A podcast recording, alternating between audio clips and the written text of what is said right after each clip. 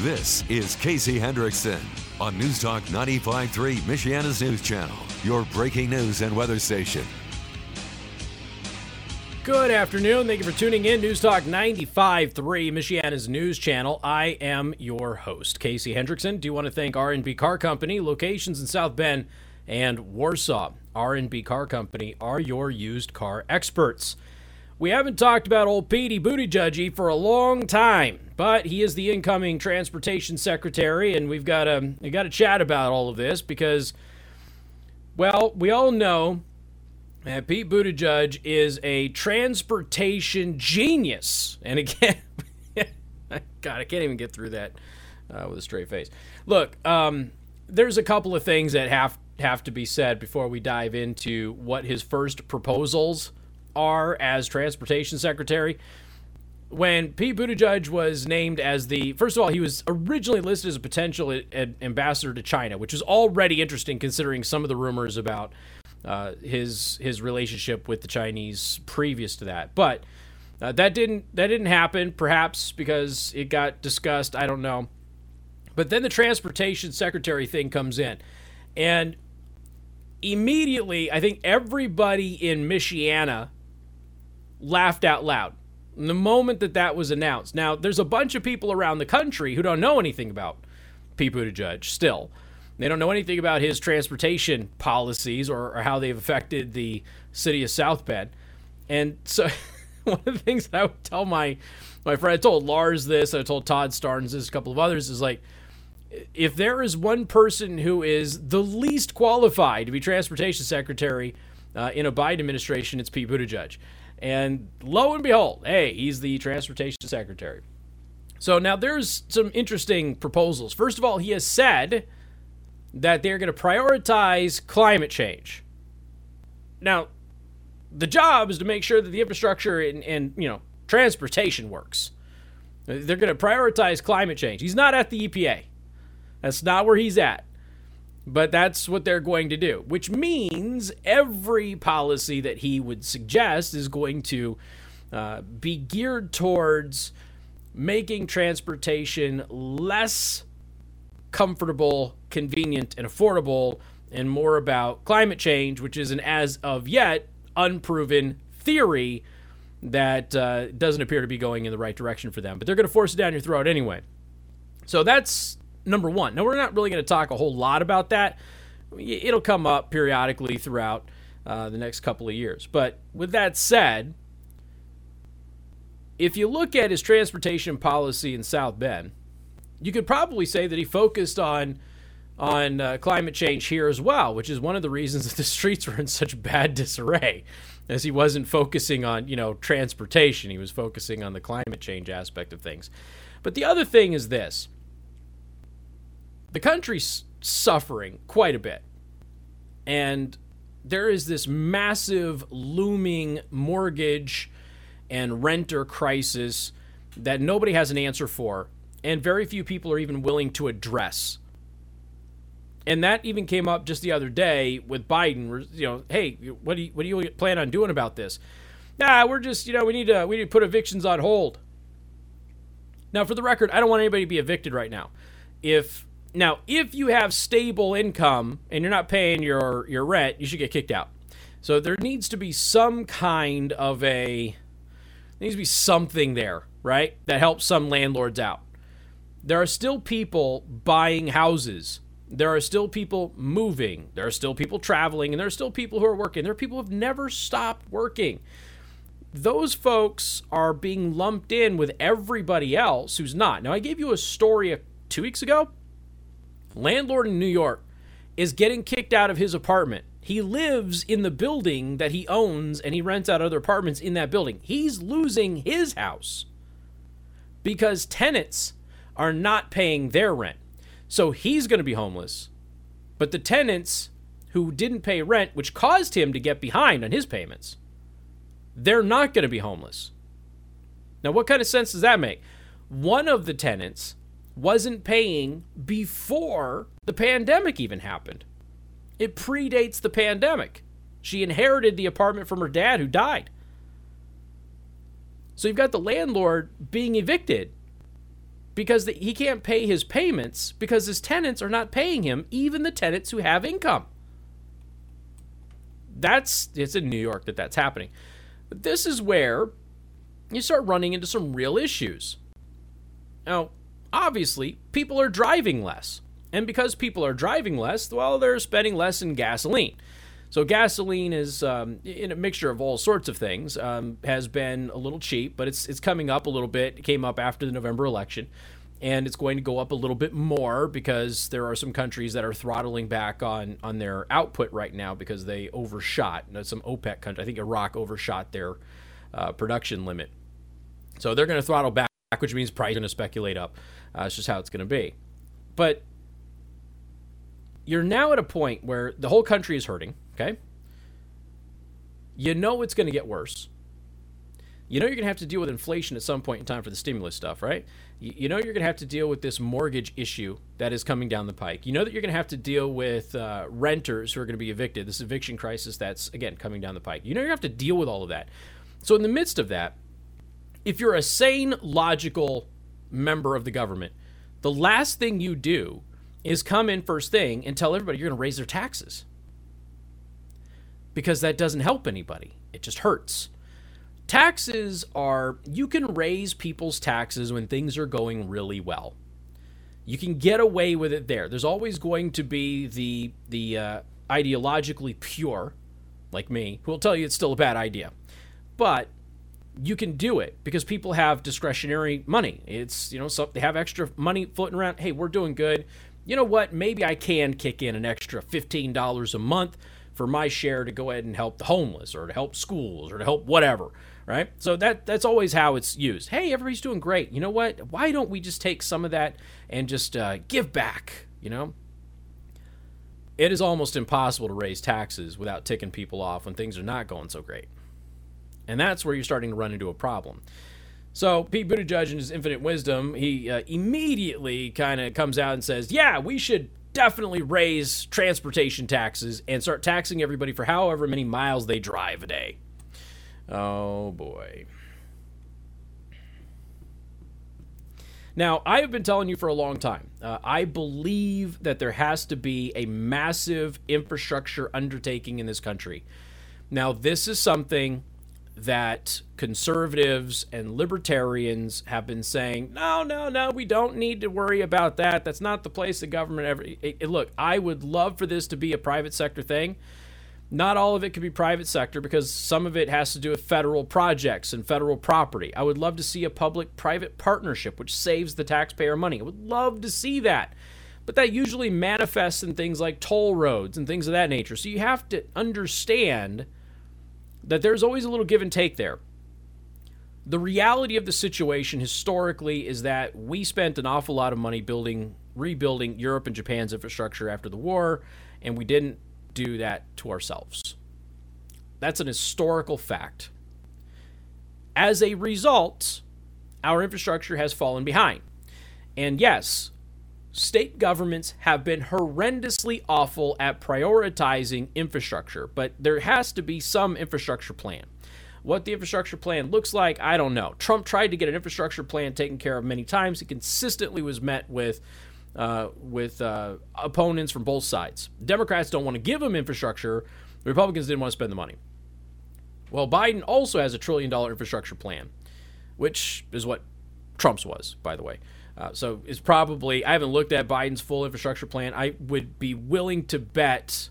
Um, I, I, would be willing to bet uh, producer Joe's Pokemon collection, if he has any, that he probably ripped a ton of that infrastructure plan from Trump's infrastructure plan that he was never able to get implemented. By the way, he tried, he kept trying to get it done, but again, there's those folks out there going, nah, nah, we shouldn't pay for that. Whatever, we got other things to do. Eh, infrastructure is kind of important, guys. It really is.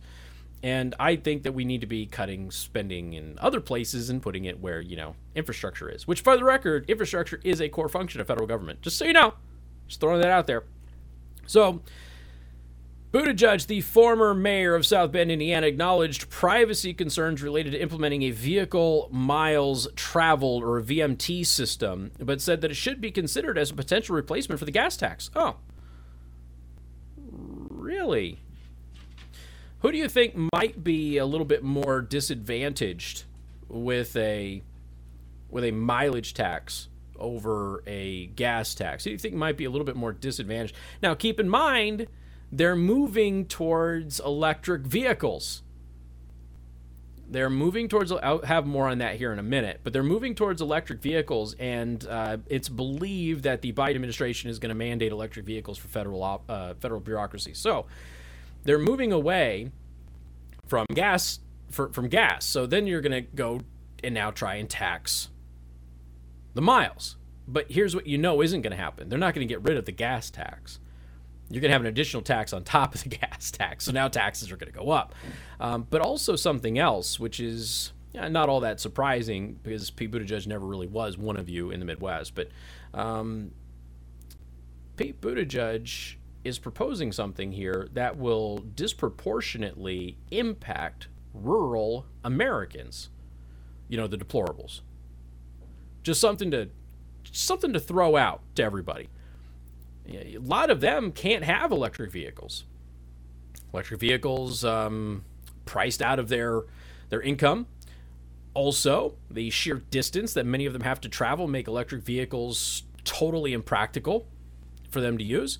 So you're going to start running into some real issues with this, but we'll talk a little bit more about it coming up on News Talk 95.3, Michiana's news channel.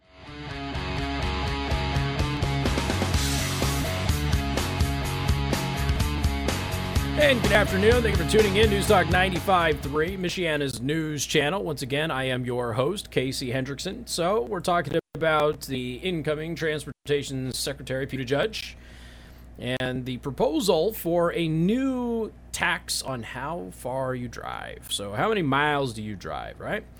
So, again, uh, Buttigieg says that he is considering a VMT or a vehicle miles traveled tax as a potential replacement for the gas tax. We know there isn't going to be a replacement for the gas tax. There's going to be an add on to the gas tax. The government's not going to go, look, we're going to get rid of the gas tax at the level in exchange for a miles driven tax. They're not going to do that. They're going to do both. It really is that simple. And what has happened throughout this pandemic? a lot of companies have realized holy smokes, we don't need a 50,000 square foot facility and all of the electricity and everything else running to it. We can actually let our employees do it at home, which, for the record, I've been telling you could be done for years, but nobody wanted to do that. Well, now everybody has discovered that can be done. So a lot of these companies can probably save a ton of money by downsizing the space that they're going to use. And guess what? People are going to drive less, right? Which means you're going to have to find up another way to tax people. I'm telling you, it's coming on your power bill. There will be some kind of a vehicle tax on your electricity bill. I'm in the in the future, not right now, but in the it's coming. A hundred percent, it's coming.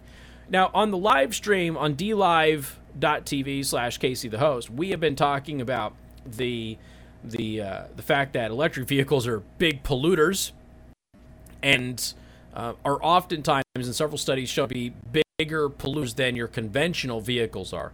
But then there's extra components: uh, child labor, slave labor, you know, uh, poisons in, involving the workforce, and things of the exploitation of third world countries and their resources. There's a whole bunch of stuff that comes into electrical vehicles right? Uh, electrical vehicles, ladies and gentlemen, are not ethical under any circumstances. If you think that they are, you're grossly misinformed. I'm not going to call you an idiot, but uh, you're grossly misinformed. There is a huge ethical issue with electric vehicles. For the record, I'm not opposed to electrical vehicles. I, for the first time a couple years, well, a year and a half ago, I said, you know what? I, I like what Tesla is doing.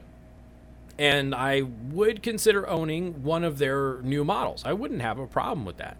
Uh, now, I'm going to want a gas vehicle around in case I want to, you know, leave my own neighborhood.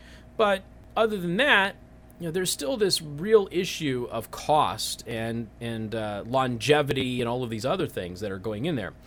Now, obviously, when you're talking about a miles tax, you are also disproportionately affecting rural Americans as opposed to urban Americans. You know, urban Americans might burn up a lot of gas sitting in traffic jams, but they're not going to drive very far whereas rural Americans are going to travel quite a bit. And like I said, electric vehicles are oftentimes not feasible for people in rural America at this point in time. That may change, uh, and I expect it to change in the next decade or two, but right now they're not really feasible for most.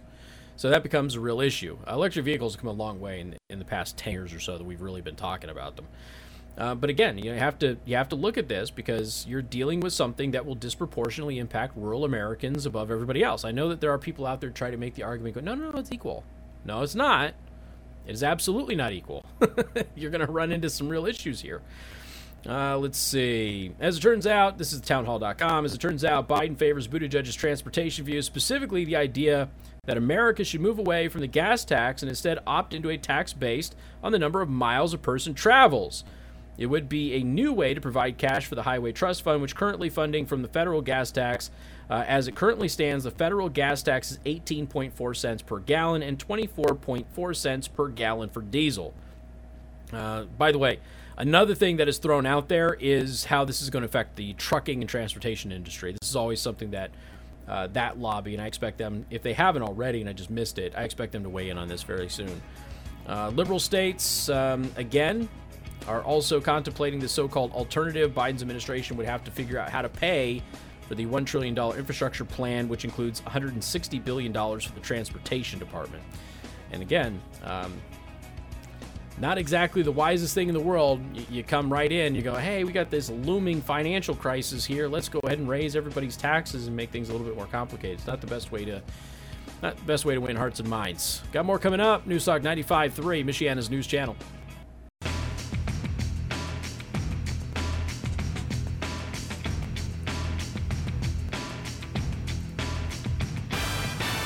And good afternoon. Thank you for tuning in. News Talk 95.3, Michiana's news channel. I'm your host, Casey Hendrickson. Again, if you're looking for a used vehicle, go to rbcarcompany.com.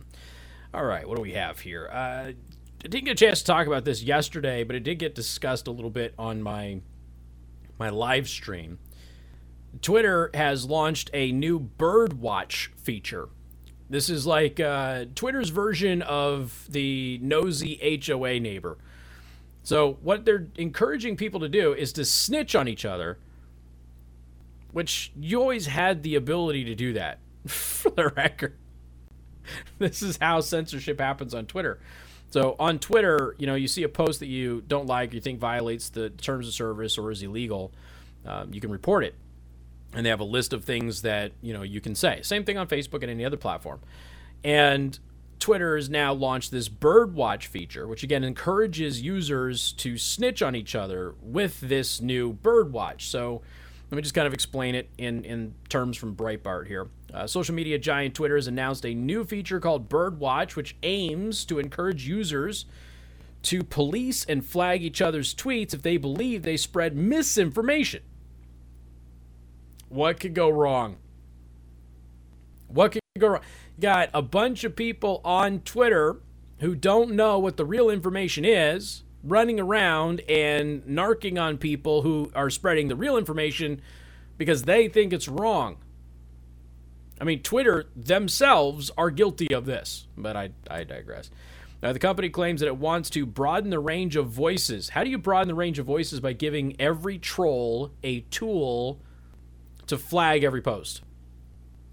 So here's the thing if you hate a conservative, or you hate a liberal, or you hate a celebrity, you flag every one of their posts. This is going to go backwards really quick. They're going to regret this decision.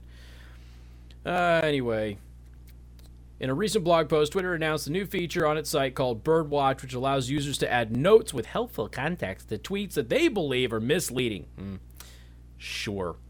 To participate, a user must have certain information on file with Twitter, such as their phone number, ostensibly to prove the account belongs to a real person. Hmm, a little strange. Uh, they were just attacking Parler for having to use people's phone numbers. The company posted an animated video with a brief explanation and example of the feature. Uh, Twitter stated in a blog post that it wants to help labels and wants to apply labels in context to tweets, but doesn't want to limit efforts uh, to circumstances where something breaks our rules or receives widespread public attention. So this is Twitter's way of going. It's your fault if you apply misinformation and get it wrong, not ours. We don't we don't want the responsibility anymore. Now, if I were still on Twitter, which I'm not, if I were still on Twitter, you realize how much fun I could have with this if they would ever grant me the status. This is another thing. You have to apply to be able to do this, right? So who's going to get those privileges? Who do you think's going to get those privileges? Right. Exactly. Birdwatch allows people to identify information in tweets that they believe is misleading and writes notes that provide inf- informative context. Uh, we believe this approach has the potential to respond quickly when misleading information spreads, adding context that people trust and find valuable. Right. It's going to go so south on them so fast. This is um, this is why you got to get off. It, look, I, I, you know, maybe you want to stay on the platform for various professional reasons. I get that. I understand that. But uh, if you have the ability to leave, leave. Um, so here's here's the thing. I've been on Gab a long time. Most of you know that. I was on Parler a long time. Most of you know that. I still think that Parler is coming back. Uh, let me just do the latest. Go to Parler.com. They got the latest updates. And God, even even they're posting the Bernie Sanders mittens meme.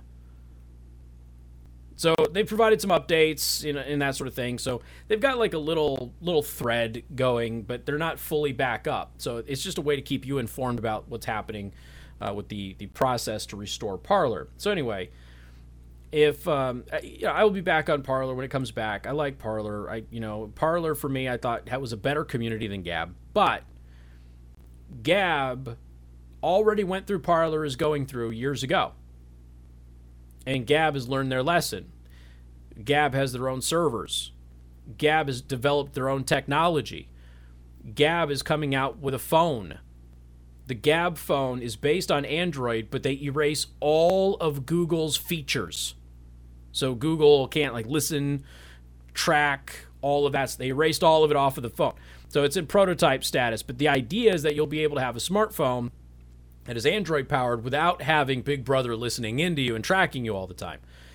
So we'll we'll see what develops with that. So I mean, Gab is really making some big moves. Gab is going to they're going to be real innovators in some stuff. Uh, their their browser Dissenter is fantastic. If you haven't had a chance to use that, you can still use all the Google Chrome plugins, but it doesn't do all of the tracking.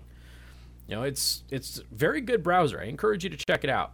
So Gab's already been through all of this, and Gab learned their lesson. And then Gab, you know, really through the grassroots, was able to get all of this technological development. And as a result, I've been on Gab. I just haven't been real active. Well, I'm more active now. So yes, you can still find me on Facebook. Facebook.com slash Casey the host, still my biggest community um, beyond my live stream. Obviously, the live stream on DLive is still big. My premium stuff at specialproject.io, that's, you know, still available at a record price right now until April, by the way.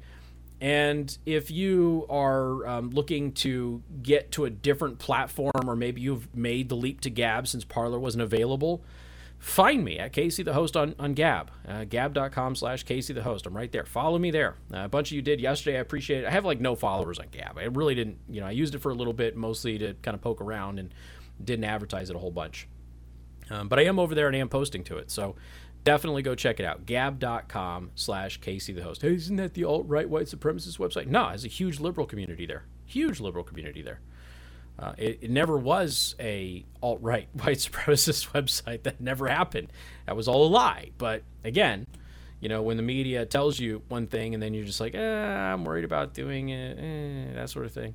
Uh, Gab had the same problem that Parler had in that a bunch of leftists went over to the platform once it launched and got some some attention, and began posting the most, most outlandish, outlandish, offensive racist stuff. These are leftists who did that in order to go ahead and give it a bad name. So they posted it, took a screenshot of it, and then wrote articles about how racist and horrible it was.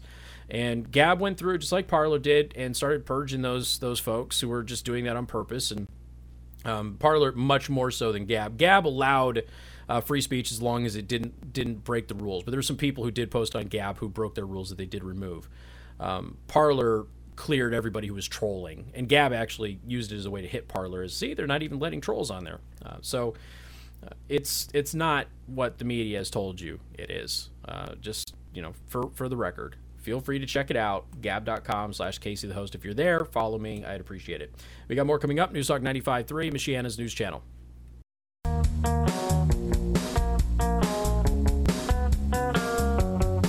And good afternoon. Thank you for tuning in. News Talk 95.3, Michiana's news channel. I'm your host, Casey Hendrickson. I got to tell you about Impress Jewelry Creations. You know, Valentine's Day is fast approaching.